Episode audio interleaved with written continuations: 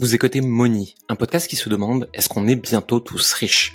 Je m'appelle Jérémy Coleman et avec plus de 15 ans dans le marketing, je m'interroge chaque jour sur des sujets comme l'argent, la vente, le marketing et l'alignement des entrepreneurs. Seul ou avec des invités, je vous partage des conseils et réflexions qui peuvent vous aider à avancer dans votre propre chemin avec l'argent. Le reste du temps, je suis le fondateur de Coleman Publishing, une entreprise d'accompagnement qui aide les indépendants à développer une activité alignée et devenir plus libre et heureux.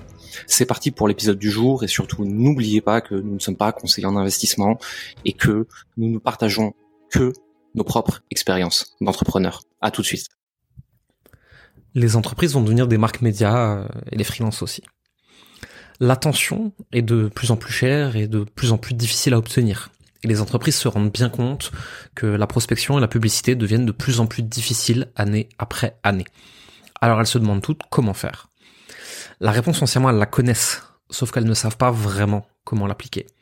Problème de temps, de ressources humaines, de ressources financières, euh, alors comment on devient une marque média qui attire des leads qualifiés en 2023 C'est la question. Je vais volontairement prendre mon cas personnel avec Coleman Publishing en exemple. Déjà, le constat est sans appel. Nous, on tire 80% de nos leads des publicités et 20% de la recommandation et de l'organique. Le constat est sans appel et on va miser autrement en 2023. Parce que les leads sont de plus en plus chers, si c'était que ça, parce que les plateformes sont de plus en plus relous, et ça vous le savez, parce que les leads qui viennent de la publicité sont nécessairement un peu moins qualifiés qu'avec l'organique, parce que dépendre d'une seule source de trafic, c'est dangereux, et parce que plus que jamais, il est temps de bâtir une communauté et une audience. Comment est-ce qu'on fait? On accepte d'allouer une partie du budget ads aux social media. On mobilise des humains de l'équipe et de l'externe. Mais par-dessus tout, on choisit ses combats on ne peut pas être correctement partout. Mais alors, comment choisir où est-ce que je commence?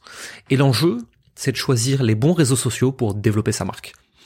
Avant tout, on va se demander quel est le but. Est-ce que je veux attirer des leads et rien d'autre? Est-ce que je veux développer ma marque employeur et attirer les top talents?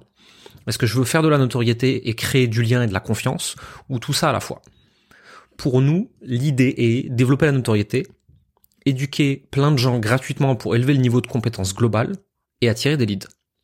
Et ensuite, on va se demander où est-ce que je vais pour ça? Pour nous, essentiellement, ça va être YouTube, Instagram et LinkedIn. J'ai rien contre Twitter, mais nos clients idéaux n'y sont pas vraiment. J'ai rien contre TikTok, mais rien ne m'a encore prouvé que l'on peut vendre de l'accompagnement à partir de là. C'est très bien pour des apps ou pour de, l'e-commerce par contre. Hein. J'ai un coût d'opportunité élevé et je dois bien choisir. Ce sera donc Instagram et YouTube pour la vidéo, LinkedIn plus newsletter et pourquoi pas un peu de podcast en à côté pour le plaisir. À partir de là, j'ai plusieurs options. Est-ce que je vais tout faire seul ou est-ce que je vais déléguer? Je vais devoir trouver les bons sujets et les bons angles, trouver les bons contenus, bien les produire, bien les post-produire, bien les promouvoir. Et la question c'est suis-je la meilleure personne pour le faire? Sûrement, je connais mes sujets. Ai-je le temps de le faire correctement en respectant la plateforme et l'audience? Certainement pas. Je suis pas influenceur, j'ai une entreprise, des clients, une team et c'est déjà pas mal de boulot. Mais peut-être que c'est pas votre cas. Voici ce que je ferai dans l'une et l'autre des situations. Si j'ai le temps et l'envie de faire seul, ou pas les ressources pour déléguer et externaliser, voici comment je procéderai. Commencez par une plateforme. Ça sert à rien d'être partout à la fois pour être moyen. Peu importe que ce soit YouTube, LinkedIn ou Instagram, hein, je vais me demander qui est mon audience idéale, qui elle regarde, pourquoi, quels sont leurs contenus.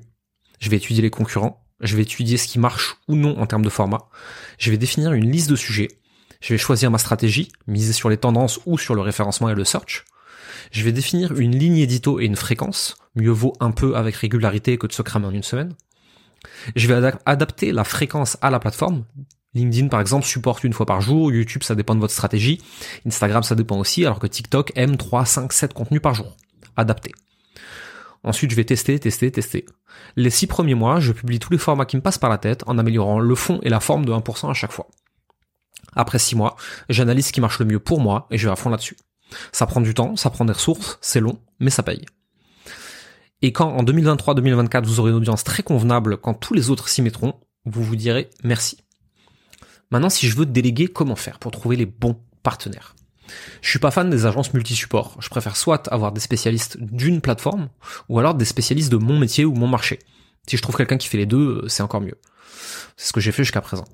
Dans ma recherche ici, je vais me renseigner sur les différents acteurs, leur parler, faire des tests avec eux, chercher leurs clients et leurs recommandations. C'est long, mais ça en vaut la peine.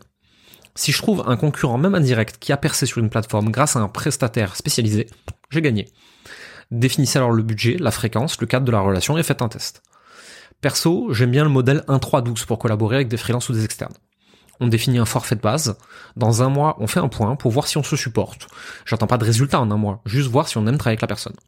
Dans trois mois, on parle d'argent. Est-ce que tu es trop ou pas assez payé par rapport à ce que tu fais? On réévalue, on discute et on trouve ou non une façon de continuer ensemble. Si on continue, la prochaine sortie d'autoroute, c'est dans un an. Quels sont les résultats? Est-ce qu'on reconduit ou pas? C'est ma façon de procéder, mais c'est pas la seule. Par-dessus tout, soyez sérieux et faites du bon contenu. Autour de tout ça, il n'y a qu'un vrai sujet. Êtes-vous capable d'être intéressant? Il n'y a pas de hack sur les algorithmes, ils veulent des utilisateurs qui restent, et pour ça, ils veulent du bon contenu pensé pour la rétention de l'audience. Si vous savez faire ça, vous avez gagné. C'est difficile, ça prend du temps, mais ça en vaut la peine. Si j'ai pas de choix, t'es le meilleur pour moi-même euh, à ce sujet, hein, par manque de focus surtout. J'ai accompagné des centaines de personnes, marques et entreprises ces dernières années sur ces sujets. Quand on est sérieux, les retombées sont vraiment dingues. Donc intéressez-vous à la création de contenu, intéressez-vous aux différentes plateformes, demandez-vous qu'est-ce que j'ai apporté sur ces plateformes pour les utilisateurs, pour mon audience idéale, et comment est-ce que ça s'implémente dans ma stratégie. Et si le sujet vous intéresse, le prochain épisode, je vous parlerai un peu plus de TikTok et de ce que j'en pense. N'hésitez pas à mettre des étoiles, un commentaire à ce podcast s'il vous a plu. On se retrouve très vite. N'hésitez pas à le partager. À bientôt. Merci d'avoir écouté Moni. Vous êtes encore 93% à écouter chaque semaine ces épisodes et n'avoir jamais mis un like, un abonnement ou un commentaire et des étoiles sur votre plateforme d'écoute préférée comme Apple Podcast, Spotify ou Deezer. Le faire nous aide énormément à développer le podcast et à avoir des invités toujours plus intéressants pour vous. Ça ne vous prendra que deux minutes et ça nous aide énormément. Merci pour votre temps, votre écoute et à la semaine prochaine.